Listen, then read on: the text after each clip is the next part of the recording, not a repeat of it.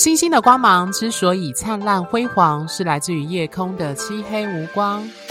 生命的故事之所以动人心弦，是源自于人心的曲折离奇。Hello，各位听众，大家好，欢迎收听《Heart Star 星星相惜 Podcast》。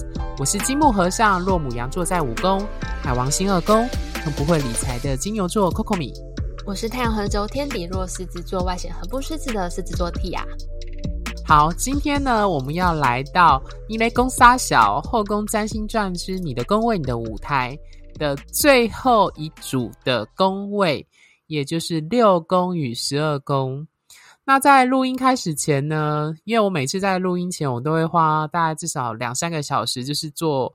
准备这一集的就是大纲或是讲稿这样子，然后我在录音前我就跟 Tia 开玩笑说，我完全没想到这一组宫位我准备的内容反而比我的另外一个主轴，应该说我的场子，就上一周的五宫跟十一宫还来得多。那不否认，就是我的六宫有两颗星体也蛮重要的，分别是太阳跟水星。那其实我觉得这个经历很有趣啦，我等下中间再提到的时候会再分享。我也有两颗，你有两颗吗？是哪两个？月亮跟冥王星都蛮重要的耶。好，那我其实原本没有预期我会把六宫想的那么重要，包含十二宫哦，它是一个对宫，所以各位听众可以期待，就是数额。呃，那个仔细听我们这一集的内容。好，那从呃，我常常之前在前几集，我忘了是哪一集有提到说，算是开玩笑，但它其实有某种程度的真实性。就是我常常说，后一个星座就黄道十二星座的顺序呢，后一个星座往往是检讨前一个星座的遗漏或者是过渡之处。所以我都开玩笑，是有点像打脸。那我觉得宫位其实也有这样的意涵。那呃，为什么会这样说呢？是因为呃，大家都知道五宫传统上是归狮子座掌管。那在第五宫，它其实有一个很大的议题或挑战，就是过度的倾向，就是呃，上一周就是 Tia 提到的 show off 这样的概念。因为五在五宫的时候，我们会乐于展现自我。但却不太懂得适可而止，像太阳的这样状态。所以第六宫处女座掌管的这一宫呢，它其实目的是要提醒我们，必须为自己与生俱来的疆界建立更清楚的自我定义。那传统上在古典占星学中呢，第六宫被称为是所谓的奴仆宫。对，那有一些听众可能在前几集有听到我们这样的说法。那接下来我们就会很认真讨论，到底为什么它会被称为奴仆宫？那在传统上，第六宫在我们占星师的解读有跟几个重要的生命领域和关键字有关。那分别最重要的第一个就是工作、健康，以及那些跟每日反复要重复性做的事情有关。那六宫也跟服务，也就传统上处女座的其中一个关键字，家务工作。或者有一些占星的教科书会提到公共卫生、清洁，以及有一些听众可能很在意的，或者是你自己本身重视的东西，就是跟宠物或是小动物有关联。好，那再再来就是各位听众一定会好奇，我们讲了那么多关键字，到底为什么这些东西跟六宫、跟传统上的处女座有关联呢？好，那在开始前，我要提到说，因为六宫是要去检视之前生命领域进展到五宫的状态嘛。那我之前在几个有遇过认识的朋友和个案，他有两个非常非常超级不像狮子座的狮子座。那后来在看他的命盘之后，我发现他们都有处女座星群。所以这很有趣，就是如果说我们常说狮子座有一种想要发光发热、想要自我表现的这样的特征的话，传统上啊，当然你还要看他的太阳的位置，比如说像 T 牙因为合轴天底，所以我才会开玩笑说，嗯，第一眼感觉不出他狮子座霸气。那我那两个个案跟朋友呢，他的处女座星群真的让他感觉 完全不像他那种有日狮子的那种。表现跟一种向外发光的那种感觉，对，它反而是一种强调处女座那一种服务，所以很有趣。在教科书里面，我们占星学，我们一般占星师会讲六宫，它强调的是评断、检视、分析自己，并认清自己本性的限制，还有重点是真实的实相是什么。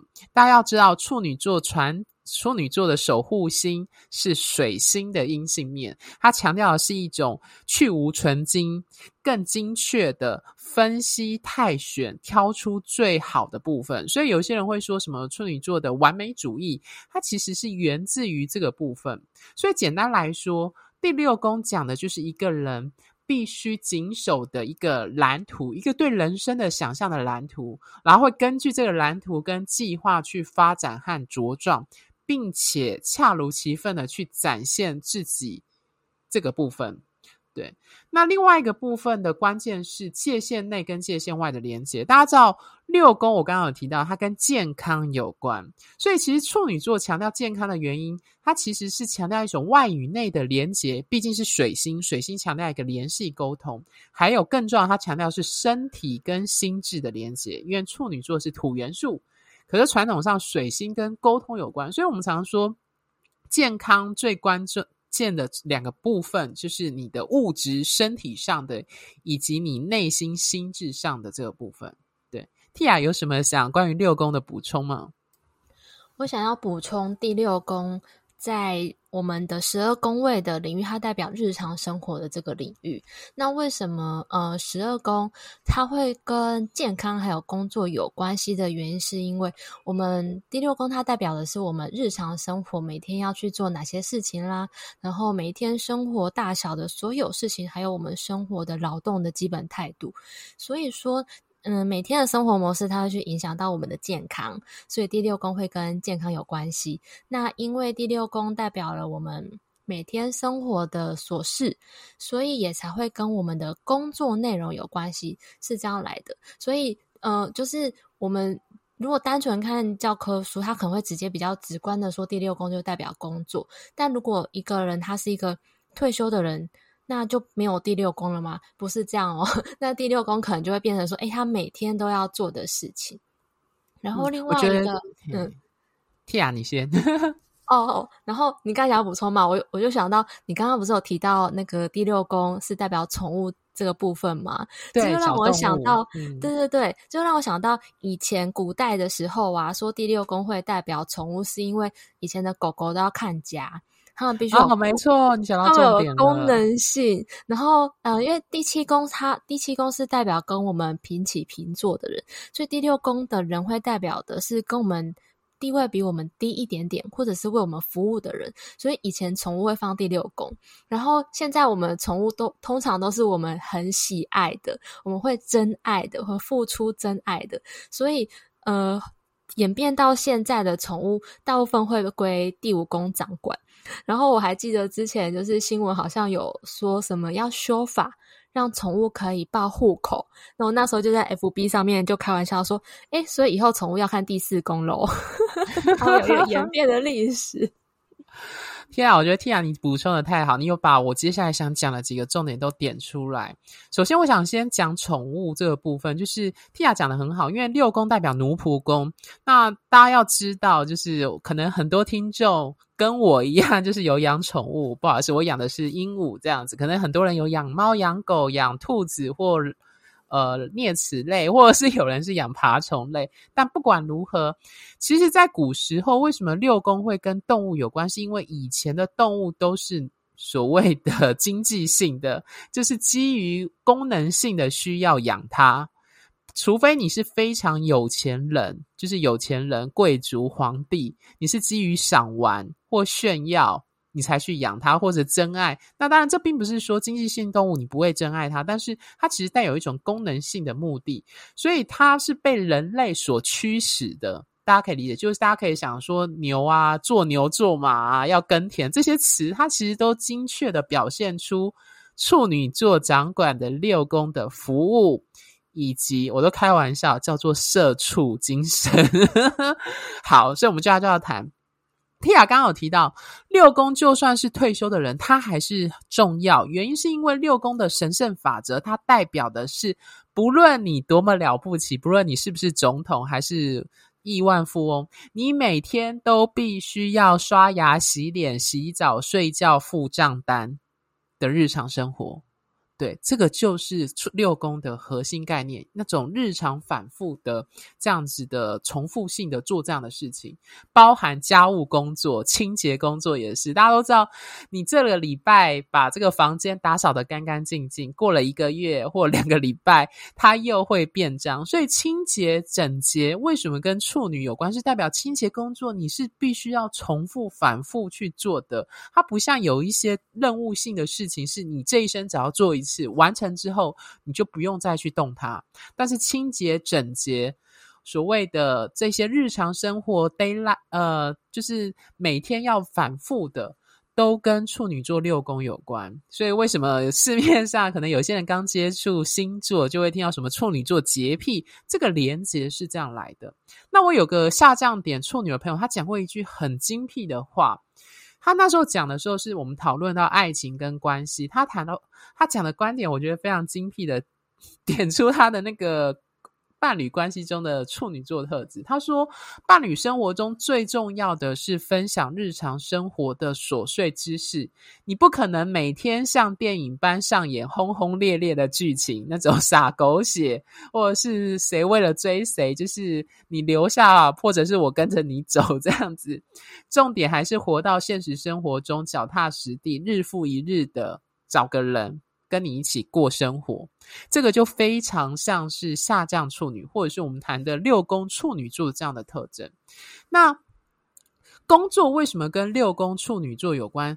我觉得有句话讲得很好，他说：“工作就是人生的租金。”对大多数来，大多数的人来说啦，那工作是我们每天必须要做的事情。那讲到这，我其实就想到，就我今天在做那个。Podcast 的那个演呃讲稿的 大纲的时候，我就想到法国很著名的一个画家叫米勒，他的有一个画作叫《拾绘者》，拾穗者，哈好不好意思，我好像念错了。那我不知道各位听众有没有记忆，就是他有三个还是四个妇女在田中捡掉落的那个麦穗，有对。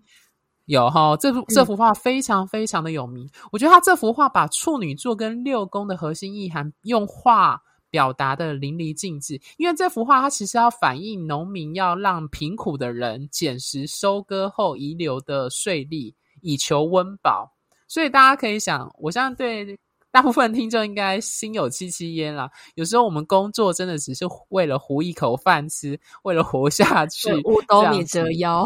对对对，就五斗米折腰。所以那一句、那一部、呃，那一幅画呢，它其实描绘出那一种，我觉得很有趣。你表面上看起来好像觉得是贫苦人家为了温饱，为了要捡拾剩下的麦穗，可它其实也展现了六宫的正向的一面，就是我们在阳光下弯腰服务，或者是为了活下去而做的一种。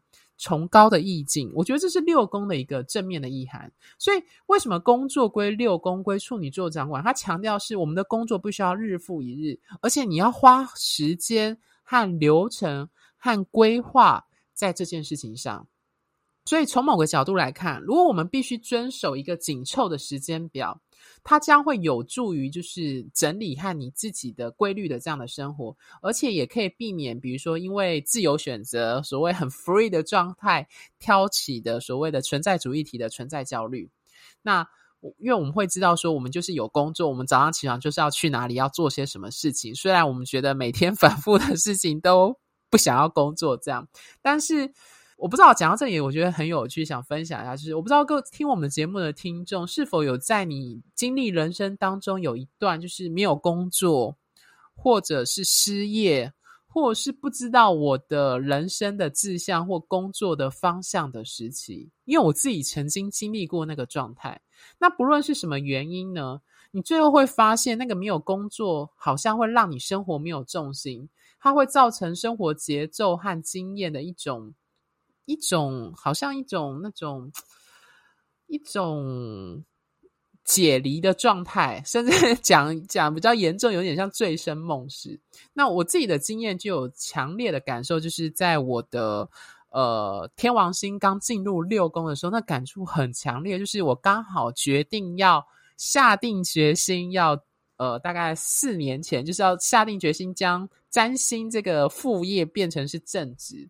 那那时候其实会感觉到非常的。担心就是说，我们常常说嘛，就是有人会说兴趣不能当饭吃，或者这个这样子的职业到底可不可以变成是我终身的职业？其实那是一个问号，因为你不知道有多少前人，或者是这个职业它不像是，比如说我以前从事的工作教职，或是其他类型，可能各位听众在公司行号上班，或者是公务人员那样子很明确的知道未来的保障或方向。所以这些就跟六宫和处女座的那个主题，包含我常常提处女座的那种焦虑，那种对于工作或者是每天反复造成的精神上的一些紧张，或者是那种被赖的那种时间的紧凑感会有关。对，所以我刚刚就我们刚刚提到宠物，就有开玩笑说，在当今的资本主义社会下，所以我们都变成所谓的公司的社畜，就跟以我们之前刚刚提奴仆宫里面，以前古时候的动物，通常都是被人类当做一个所谓的经济性的利用这样的概念。那当然提到动物这件事情，不否认啦，我自己在看盘的时候。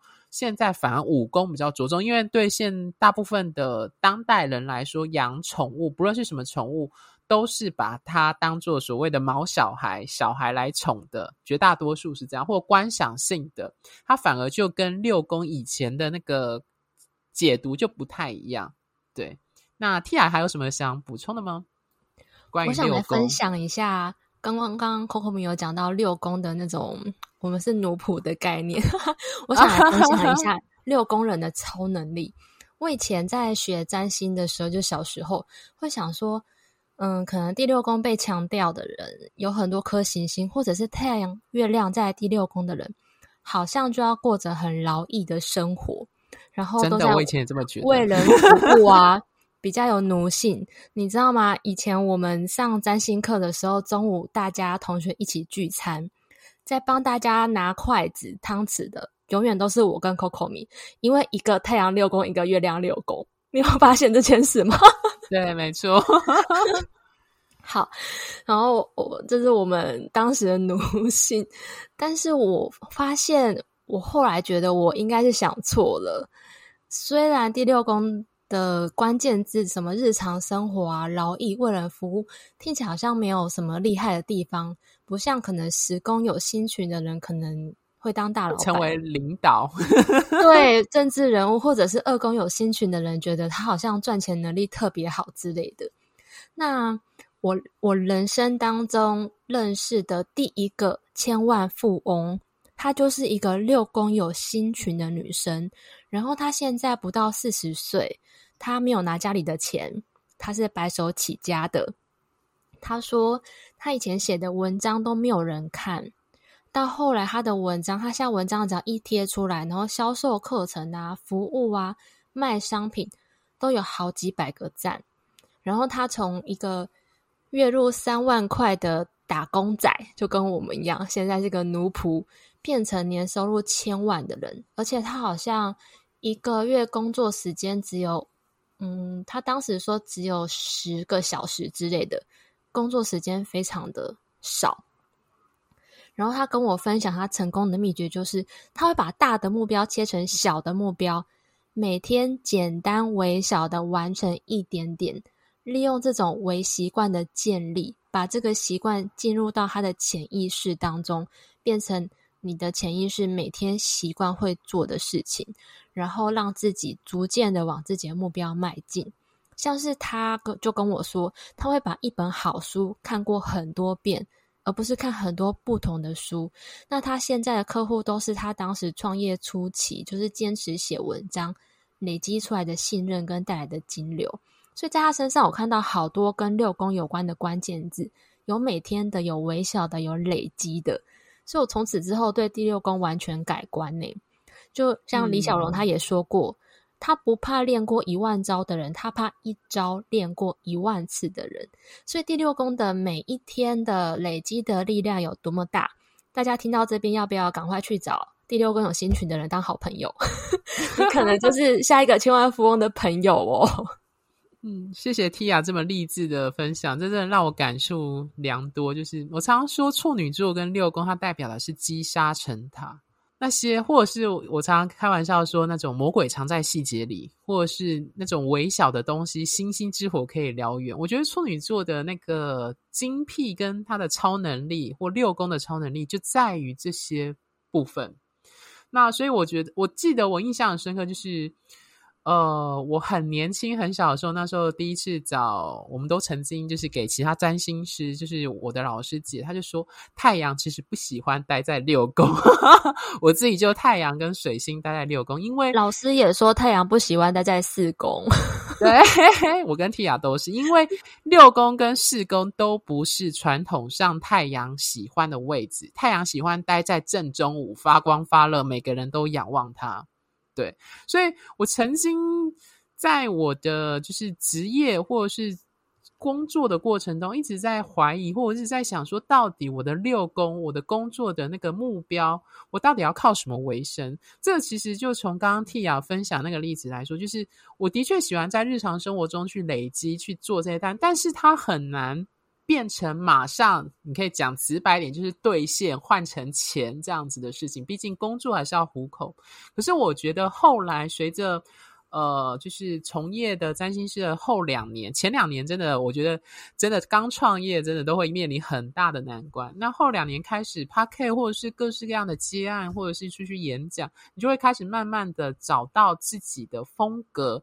跟方向，那我从我自己六宫的太阳跟水星在金牛的这样的特征，慢慢找到我是借由话语文字缓慢的，但是却是踏实的方式去累积我的成果，以成为我，也就是说后来工作的一个，你可以说是一个绩效，或者是一个被别人看见你太阳发光发热的地方。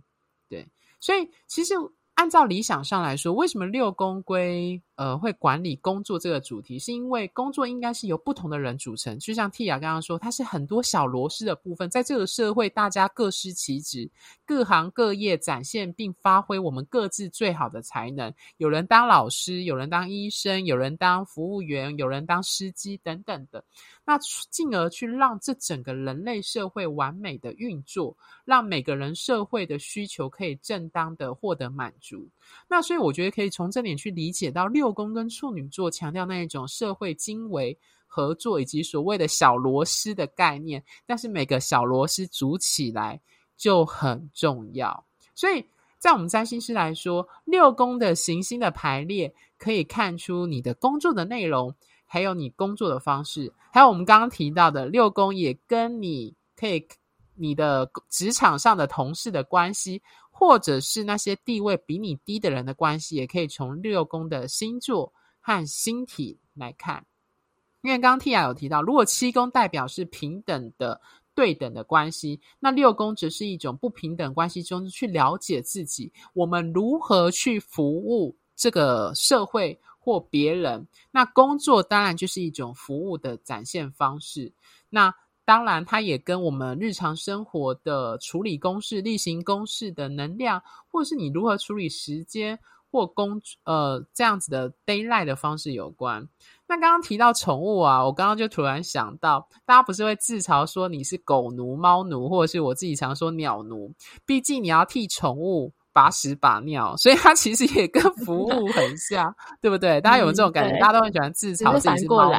嗯，对，就是就是猫主子，就是我要照顾我家的猫咪或狗狗这样子。所以其实如果有养宠物的听众，应该可以感同身受，就是养了宠物，它是你的心上肉，但是你同时也会被绑住，跟着这个宠物绑住你的时间、你的生活的 daylight、你的规划，它每天都要吃，每天都要睡，每天都要打。呃，排泄这样的议题，对，所以其实从这件事来说，我们刚刚其实还有另外一个很六宫很重要的重点是健康。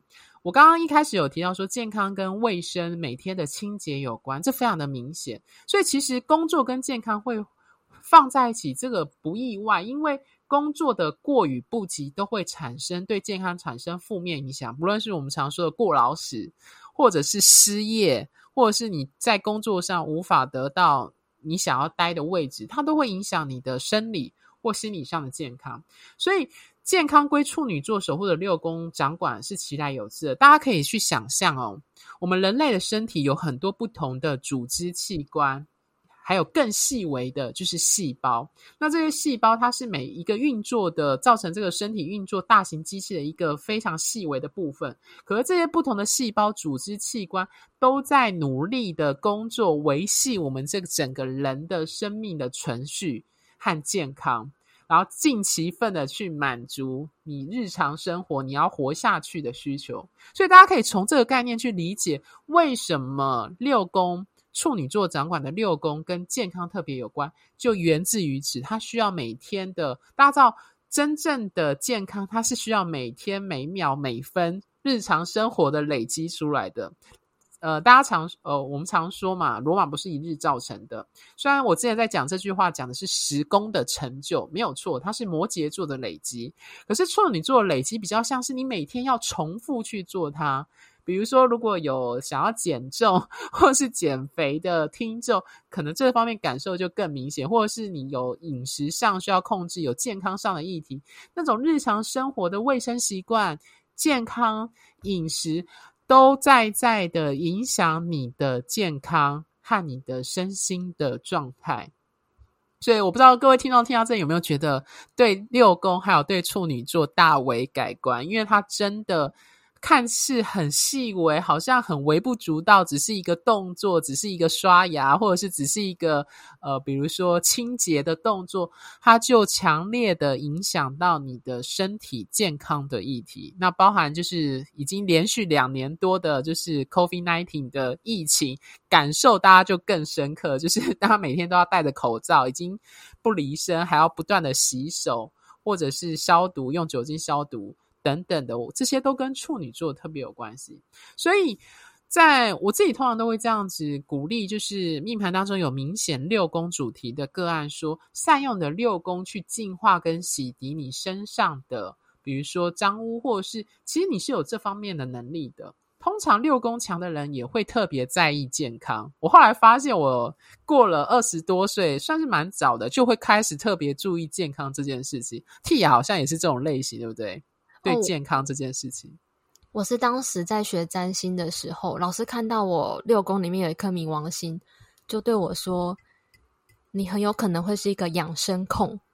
”我的确啊，我的确是任何养生的方法我都试过了，这样子。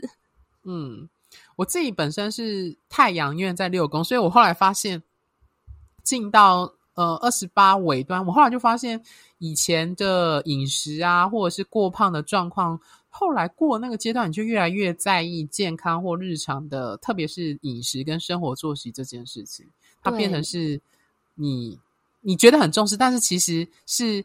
回过头去比较，才会发现你跟同辈的人来说，你真的的确很重视健康这件事。没错，就是 Coco 米大概是十点之后人就不见，然后早上六点就会开始回讯息的人。对对对对对，我是早睡早起，很少见的类型。我有时候都是眼睛一睁开，然后第一眼看到 Coco 米给我讯，就说：“哎，又有个案要解了。”我这样子，我就觉得哇，眼睛睁开就有人跟我讲有钱赚，真的好好。嗯哼。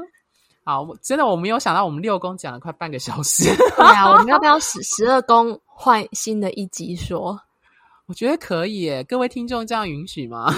可以，可以，可以。我们本来就是很不按牌理的占星频道嘛，对不对？因为我之前原本也是想说，嗯，应该要对对的组合。那看来我们今天时间的关系，我们就单讲六宫，这样感觉好像对六宫特别的偏爱。我们最喜欢把那种大家觉得。没有什么的，讲的很厉害了。对，因为其实大家都想到重要的五宫或十宫或一宫这样子，但其实我真的没有想到我六宫会讲那么多。我我也是因为有那个千万富翁的那个朋友，所以从此对第六宫改观，而且他其实教了我很多他成功的方法，真的都跟六宫的关键字有差，包括他有教我怎么样去建立微小的习惯，然后。去改变潜意识。我好像那个时候练舞，然后我们要一边动作一边要敲一个叫做指拔的乐器，然后那个那个动作呢，我可能练了五年我都不会。我用他的方法，我三个月就练起来了，然后觉得天哪，太神奇了！第六宫的超能力，嗯，真的。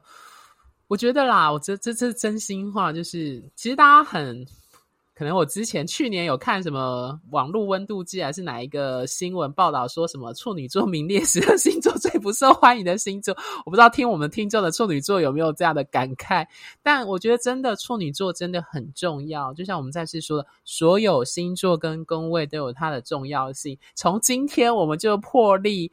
所有宫位只有它跟十二宫个别用一集来讲，大家都知道，嗯，处女座是很重要的宫位，跟它的六宫是很重要的宫位跟星座这样子。好，那我们就今天不按牌理出牌，把十二宫另外列一集，最后一集来讲解。那一样就是，如果各位听众呢有需要专业的占星咨询，那我们目前有提供数种的服务咨询的类型，比如说流年推运的咨询，或者是解忧信箱、三星三人行、关系点线面，或投资钱财旺旺来。那第一种解忧信箱的服务是针对单一问题，透过 LINE 的回复提供及时且快速的文字咨询。